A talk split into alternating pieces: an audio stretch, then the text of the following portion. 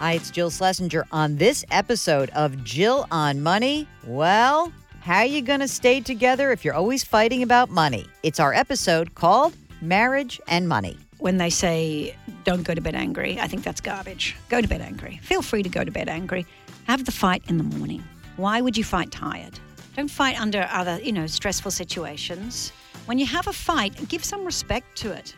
Welcome to the Jill on Money podcast. We are presented by Marcus by Goldman Sachs. Ah, summertime. You know what that means. For a certain segment of you, it means a lot of weddings. Maybe your own wedding. Maybe you are attending a wedding. Regardless, we have a fantastic guest today. Her name is Belinda Luscombe. She's written a book called Marriageology The Art and Science of Staying Together. So today with Belinda, we are talking about marriage and money. Don't forget to stay tuned after the interview. We've got our special new feature. It's called the Marcus Minute, presented by Marcus by Goldman Sachs. And now, our interview with Belinda.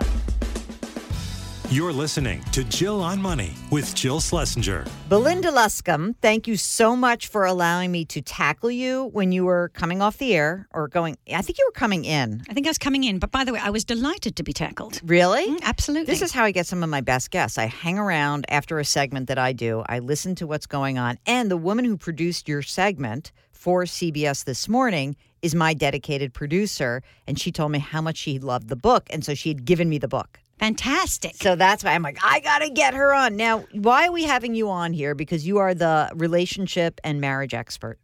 Well, that's one of the things I write about for Time Magazine. I write about families. I've been doing it for about 10 years once I stopped writing about showbiz. And, uh, and I'm not an expert on money. In fact, there's one chapter we'll talk about, I'm sure, alas, uh, that I'm actually very bad at money. But uh, I am, uh, I have begun to learn about money and marriage. So, how did you get on this track? How did you start covering family relationships? Like, tell us a little bit about yourself. First of all, we are suckers for a great accent. So, we tend to just have anyone on who has an accent. I'm from the great city of Sydney, Australia. So that's an Australian accent. You're hearing not a New Zealand accent, not a South African accent. Understood. not a Scottish accent, which I've also been uh, asked about. And I, my husband won a fellowship to study at Columbia University. He's an architect, and I just sort of started to try and find jobs, and eventually lucked into a job at Time Magazine, writing about celebrities mostly. I think they thought that I was rude enough. That it, I would not be put put off by having to talk to famous people, and uh, and then I thought I do not want to do this anymore for a living, and so I sort of segued into writing about humans of another sort, but the ones that are closer to us. You get off the starlet beat. I do, or the star beat. It occurred to me that famous people, you know, they've practiced what they want to say, and I miss talking to real people, and I find them really interesting. And I also wanted to uh, be helpful. I wanted to do journalism that that would make people's lives better. One of the things I do is review books as a family writer. I get probably two books a week about how to have happy children. We probably get at time three or four books a week, how to be happy in yourself. And you get like one book a year on marriage. And I was like, that's there's a gap in the market that I could step into, not just the uh, you know the book selling market, but just the knowledge market. Because it seems to me that the the relationship that you choose, the one that you have with this this person, it will be one of the longest relationships that you have. You have nothing, you have no biological imperative to be with them. We, it used to be that if you want to have kids, you had to get married. If you wanted to have sex, you had to get married. If you wanted to, uh, if as a woman, you wanted to have a financially secure future, you had to get married. None of those things are true anymore. Marriage is completely optional now. So, what has this relationship become? How has it changed? How do we manage it now? And it seemed like we weren't looking at the data on this. And so you did go deep into data, which I love because I'm such a nerd. So I like that you go back and you say, let's let's look at some of this. So tell us a little bit about some of the surprising things that you found as you were covering the beat and researching the book. I think this one of the most surprising things I found was how just very small changes can be transformative. And they're sort of like stuff that almost sounds like common sense, but somebody has actually researched them. One of the interesting studies was if you say thank you to your spouse. I love that. it makes such an enormous difference. Now, on the one hand, That's just good manners. On the other hand, they're your spouse. Like you do things for them, they do things for you. We shouldn't have to be thanking each other all the time. But to choose to say thank you, it has an enormous effect. And I think it's for two reasons. One, the person who's hearing the thank you realizes that or believes that they are not being taken for granted. Um, it is nice to be thanked. Nobody hates being thanked. Nobody, nobody ever goes, "Well, why, why did you say that?" When you say, if you say thank you, people feel better about themselves, and that's a great thing to do as a spouse. And the other one is when you say thank you for someone to someone, especially if you are looking for things to say thank you for, you yourself realize uh, this person does stuff. Right. You know? Right. As I value, I value you. I value you. Right? Uh, that's one of the sort of transformative things I learned. You know, we have some research that shows us that a lot of millennials now, when they're dating, they actually say, I don't want to, you know, hook up with somebody who's got student loan debt. Or I need to have someone who is financially secure. And I think that's so different from when I was growing up. Like, you didn't really think about that. They're very attuned to money.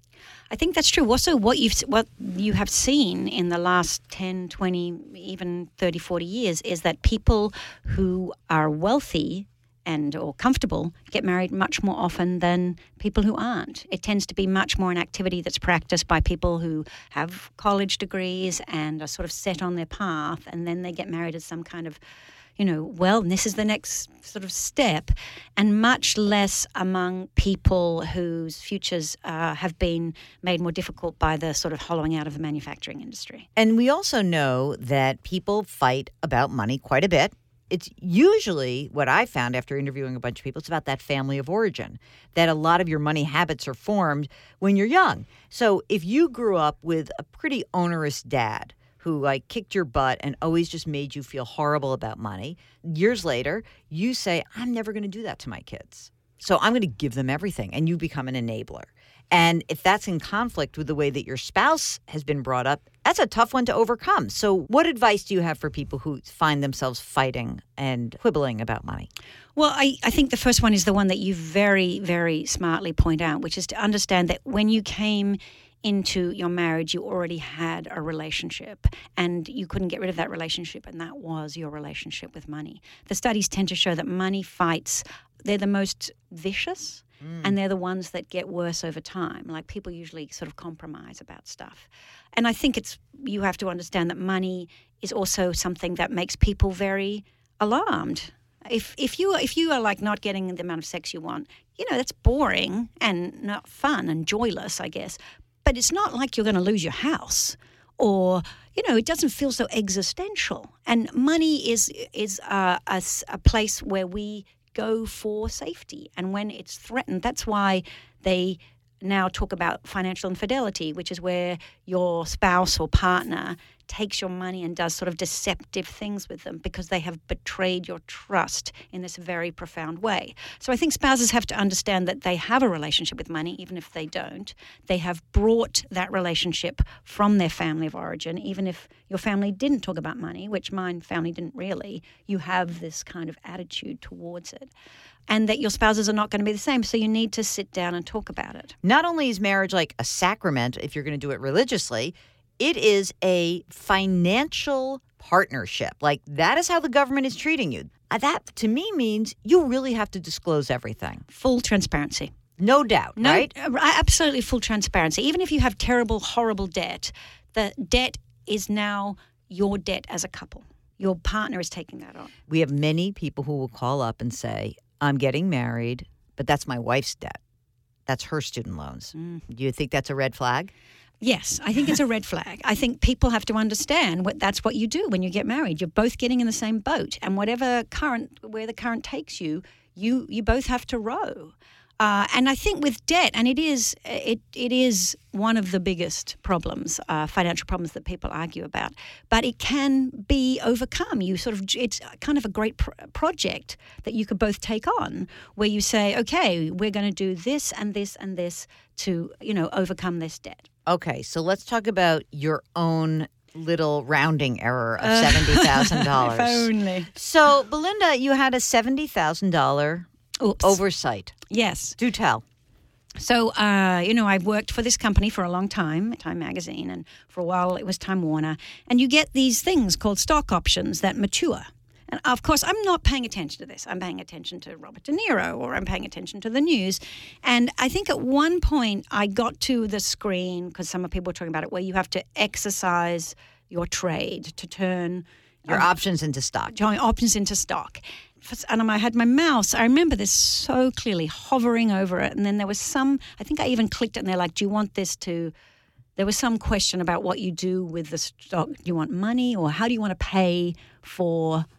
It was a stupid thing. I can't even- Taxes Yes, or how whatever. You want how many? Should we withhold taxes? yeah, something like that. And Yeah. I was like, I don't know the answer to that question, so I'm not going to do it. And then, and then I just got distracted. And then Meryl was- Streep came and then around. someone came around, and then I went back and went, I've really got to do that. And then I went to do it, and they're like, No, those options have gone. yeah, expired. They expired. Worthless. A worth from seventy thousand dollars to zero. Although I was talking to some friends about it, they go, "Oh, I wasn't. They were trying to make me feel better. Oh, it's only after tax. After You'd have to pay tax, and you'd have to do that. It's only forty thousand. Felt so. I like your so description sick. of it.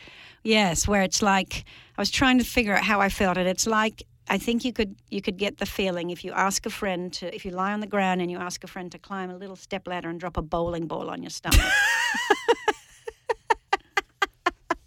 that would be kind of what, how it would. And then there's this kind of wish. I really wish someone else had done that, and that hadn't happened. And there's and there's nothing you can do. I was one of those people like, oh well, you can just fix it afterwards. You know, this Yeah, is fix it in right. post. no, no. sir. That's uh, that was a hard lesson. A hard, hard, and we were not wealthy at the time. Okay, so full disclosure to the hubby. That's the question.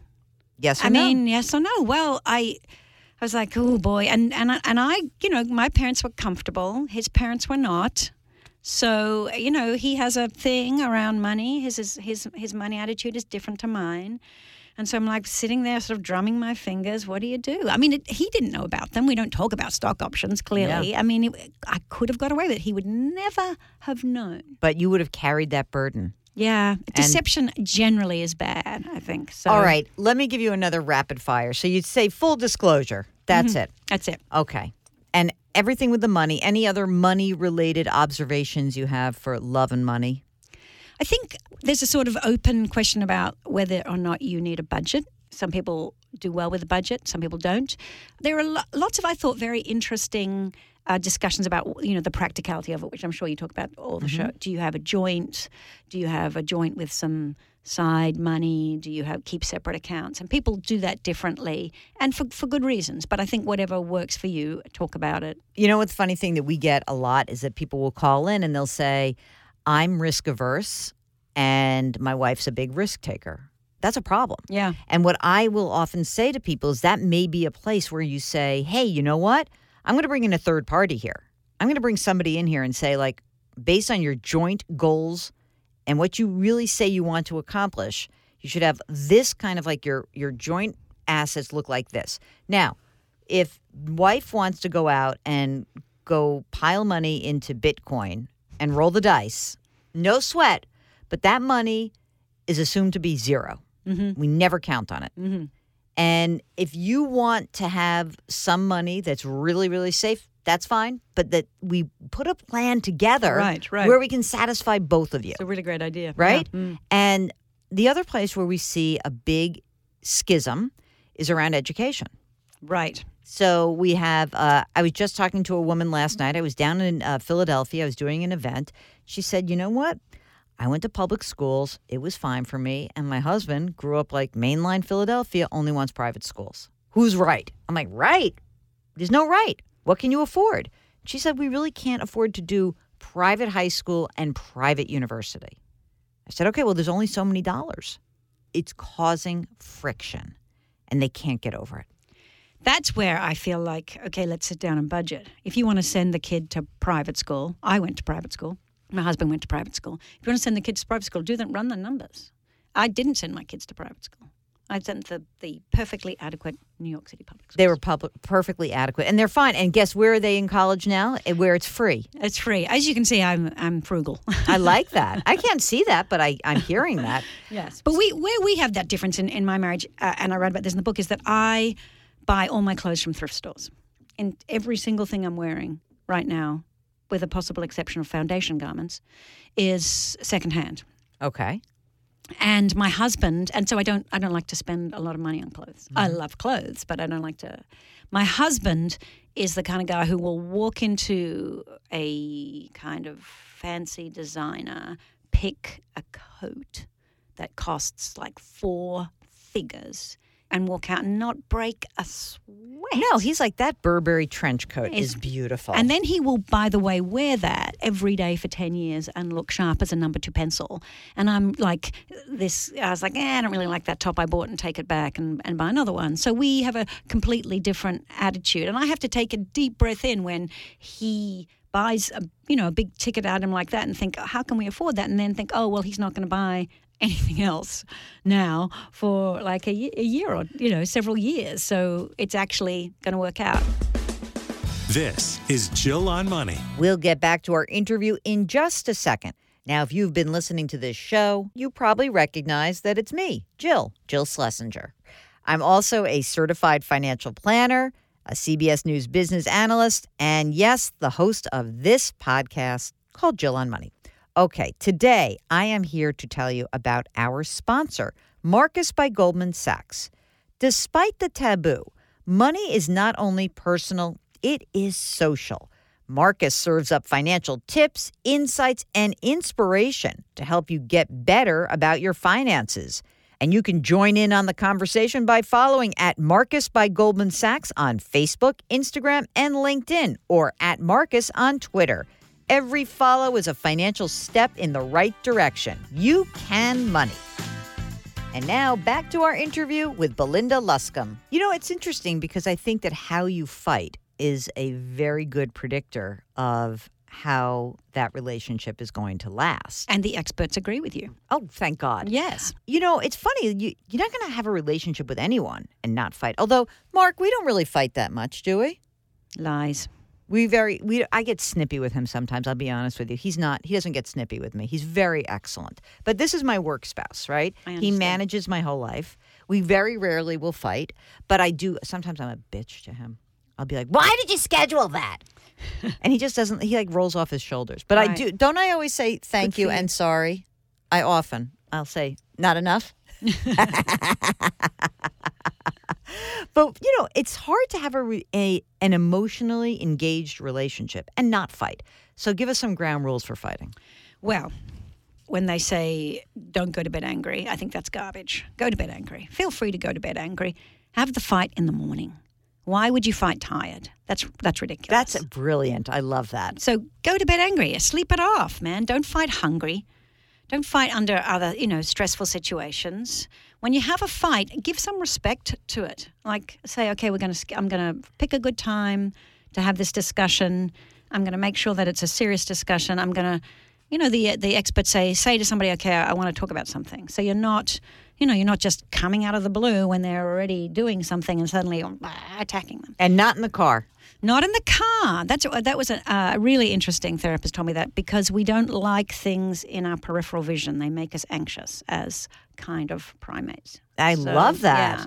And, when you when you have a problem, don't say, "Oh, you always" or Mm. "You never." If you can avoid those two phrases, those are toxic, toxic because you're you're attacking the person, not the problem.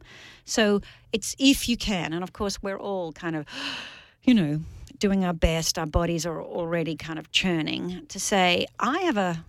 I have a problem with this, or I really don't like it when you do this. When I think about having um, a fight and you say feeling attacked personally, as I, I'm always like worst case scenario, especially because, you know, I've had a couple of really rotten failed relationships. So w- sometimes when I hear something that feels like attacking, I don't feel like, oh, it's a fight. I feel like, okay, here it is, the beginning of the end. I've been here before. And I go, I go to the worst possible place. You've got to fight, and I, I use this analogy, and not everybody loves it, but you know, there's two types of fighting. There's the sort of ultimate, ultimate fighting, championship fighting, where you really are in the ring to get that person down, and it's it's a kind of a death match.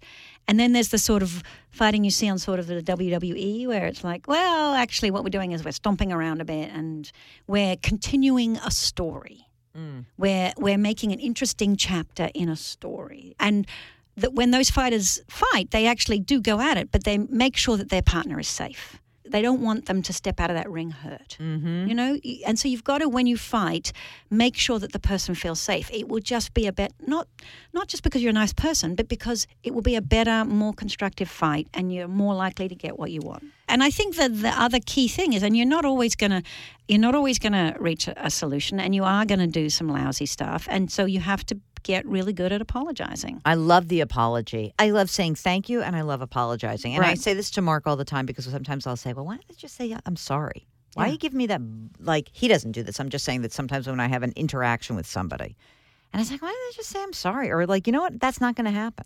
I mean, we are taught to say sorry from when we are very, very small children. We're taught the form, we're taught when to do it, and we suck at it so bad mm-hmm. for our entire lives. It's like, why can't we master it? And there's two words that I think if people could just put them out of their mind when they're going to say, I'm sorry, never say, I'm sorry if, because you're calling into question the person's grievance. Right. So I'm sorry if I offended you is absolutely not an apology. Right. Oh, I already explained that you offended me. There's no if there, right? Right, Are you that's- questioning my? How, how about I'm sorry if you felt that way? Yeah, I'm sorry if I you wanna felt put. I'm going to put your head through a window right? No, that, that is just an in, that's like red rag to a bull, enraging, infuriating. Do not do that. Just keep your mouth shut. It, you, um, it, because then something's wrong with you. Mm-hmm. I'm sorry that something is wrong with you, and you're like, that's not what's going on here. And the other one, if you can avoid, is to say, I'm sorry, but like, I'm Oh. Sorry, oh. I'm sorry, I didn't close the door, but I, you know, you don't do things, and you're like, no, just you've just completely undone any good work you were hoping to do. Just say, figure out what X is. It's the thing you did wrong, and then apologize for it, and then walk the hell away or, or shut up because it's cost you nothing. Mm. It's a completely free thing to do, Right. and and you have made the best move of stopping in its tracks the resentment that could be building up or the unhappiness. It's funny that the lessons, and backed up by research, really do go back to just be a a human being. Well, I think that's what marriage really is. It's this great, or a long term partnership of any kind, it's this great experiment in how do you become more human and how do you become a better version of you. You know, that's by loving someone else. It's only in rela- that sort of very close relationship with someone that we can really do this fine tuning. It's like, okay, you can learn to play the cello and you can get really good, but it's not until you've been playing it for years and years and years uh, that you get to be like Yo Yo Ma, that you know all the tricks, that you can get the real, you know, the total nuances of it. What in researching the book do you think is a myth around marriageology? Like, what are some of the myths that we just got to throw out? Well, you're not going to find your soulmate. Yeah, You're forget not going to that. just do not even. You're not looking. You're not looking for a soulmate. You know, if you if you it'd be like, you know, I'm looking for the one person who will complete me. That's that's just garbage. You're not looking for that, and you're not going to find that. And the person that you choose that you think is that is not going to be that. Mm-hmm. You have to become one, and they will hopefully become yours. That's something that you grow into. Um, so I think that's a huge myth and sold, you know, because romantic love is a beautiful and wonderful thing, and you know is probably like the rocket boosters that get marriages into orbit, right? You need it, but it's it's not going to be like that forever. Um, and there will be moments of it, and and you know some people do uh, kind of keep that alive, but mostly what you're what you're finding is you're absolutely your best friend, somebody that you can trust, and somebody that you will learn from. So that was one big myth that somehow marriage would complete. Which is you. why I think some of the dating apps are so funny because it's like, we're going to find you this perfect match. I'm like, oh, brother, good luck with that. I think it's good to choose wisely. Don't choose somebody who's who you wouldn't like if you weren't in love with them. But I don't think you're ever going to find like your other jigsaw piece. You know, I Mm-hmm. don't think you're like a, a a jigsaw piece with a bit missing, and then they're going to complete you. If No. I may therapize everyone for a minute, you complete yourself first. Start there. Then Right, we'll see if you can find someone else. But even if you don't complete yourself first, you know, go on the journey of completion with Right, them. right. You know, I gave this book to one of my colleagues who's getting married, and she read the first chapter, and she goes, "It's kind of depressing." And I was like, "Well, I, you know, I hate to be that person, but also, by the way, childbirth hurts. So, um, it's just it's just reality. At Mark's this point. fiance is uh, due any second. Oh, mazel so, tov. So Yeah. he- you know, we don't know what's going to happen there, Right, but we, right. it's going to hurt. But it's going to hurt, and it's a mess, and it's super undignified. Like you know, this is not a tr- it's a transcendent experience, but the wrong sort. Mm. So yeah, I think I think we need to be a little bit more realistic about what we expect from marriage, um, and it will be great. It will be fantastic. It is. Uh, a wonderful uh, thing to attempt and to do, and you do have a companion, but you're not going to be in, in like ecstatic love. It's like, you know, uh, I say in the book that marriage is like baked beans; it's shelf stable. You know, you, you it's there, it's reliable, you can get it out. And what we expect is souffle, which is this delightful thing. And you, souffle doesn't last. No. You- and it's a you know it- yeah, and it's a lot of work. You would not want to be in that. I can't think about anybody else. He's the most fantastic thing in my life. Oh Right, my by the God, I way, wish- you never you make- wouldn't want to be in that time No, the whole time. You're You not in your right mind in that and state. or you'd never get anything done. right. So, and you certainly wouldn't manage your money well. yeah, no, it'd be you'd be blowing it all on you know Anything. candy and bonbons I like that.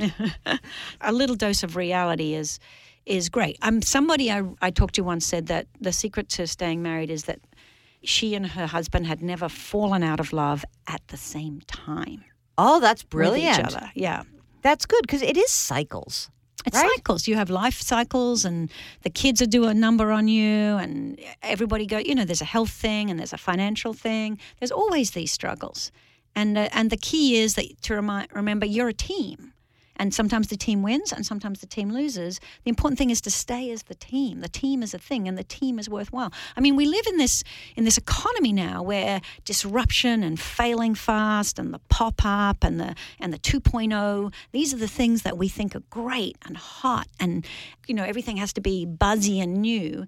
And sometimes things that are old and have lasted a long time which we don't automatically respect, which I'm I'm fine with that. But sometimes they're great. Like I was so moved by how people were upset by Notre Dame just because it had been there for so long. Mm-hmm. And now this thing that has been there for so long has been destroyed. So, you know, old chapels, in my own case, vintage clothes, you know, wines that have aged, you know, those things get better with age. And I think marriage can be, if if sort of maintained well, one of those things. You're listening to Jill on Money. Okay, we're going to move to our new segment. It's called the Marcus Minute, sponsored by Marcus by Goldman Sachs. And this is where we ask our guests a round of questions pertaining to their relationship with money. Today's guest is Belinda Luscombe, the author of Marriageology. You ready for your for your rapid fire response? I'm so ready. Here we go. Start the clock, Mark. What's one word to describe your relationship with money? Dysfunctional. What's always worth spending on? Travel. What's the dumbest thing you've spent money on? I got my first book advance. I went and bought retail shoes, and then they're, they're just deeply uncomfortable. What sound pops into your mind when you get a paycheck? Relief. Whose face would you put on the dollar bill? Oh, the dollar bill. Ooh, gosh, that's so good. Ah, I want to say yeah. Mother Teresa's, just to oh. remind us, you know, what this money could really do. Mm. Well, then this is great. It's your last day on earth and you have a hundred bucks in your pocket. What would you do with it? Give it away. Belinda, thank you so much for joining us today. Such a pleasure to be here. Well, that's it. That's the show. Thanks to Marriageology author Belinda Luscombe. Go pick it up. It's got a lot of good pearls of wisdom. We drop new episodes every Tuesday and Thursday, and sometimes a Friday one as well. If you'd like to get on the air to ask your financial question, just send us an email. Ask Jill at JillOnMoney.com. Our music is composed by Joel Goodman. Mark Talercio is our executive producer. We're distributed by Cadence 13, and the show is presented by Marcus by Goldman Sachs.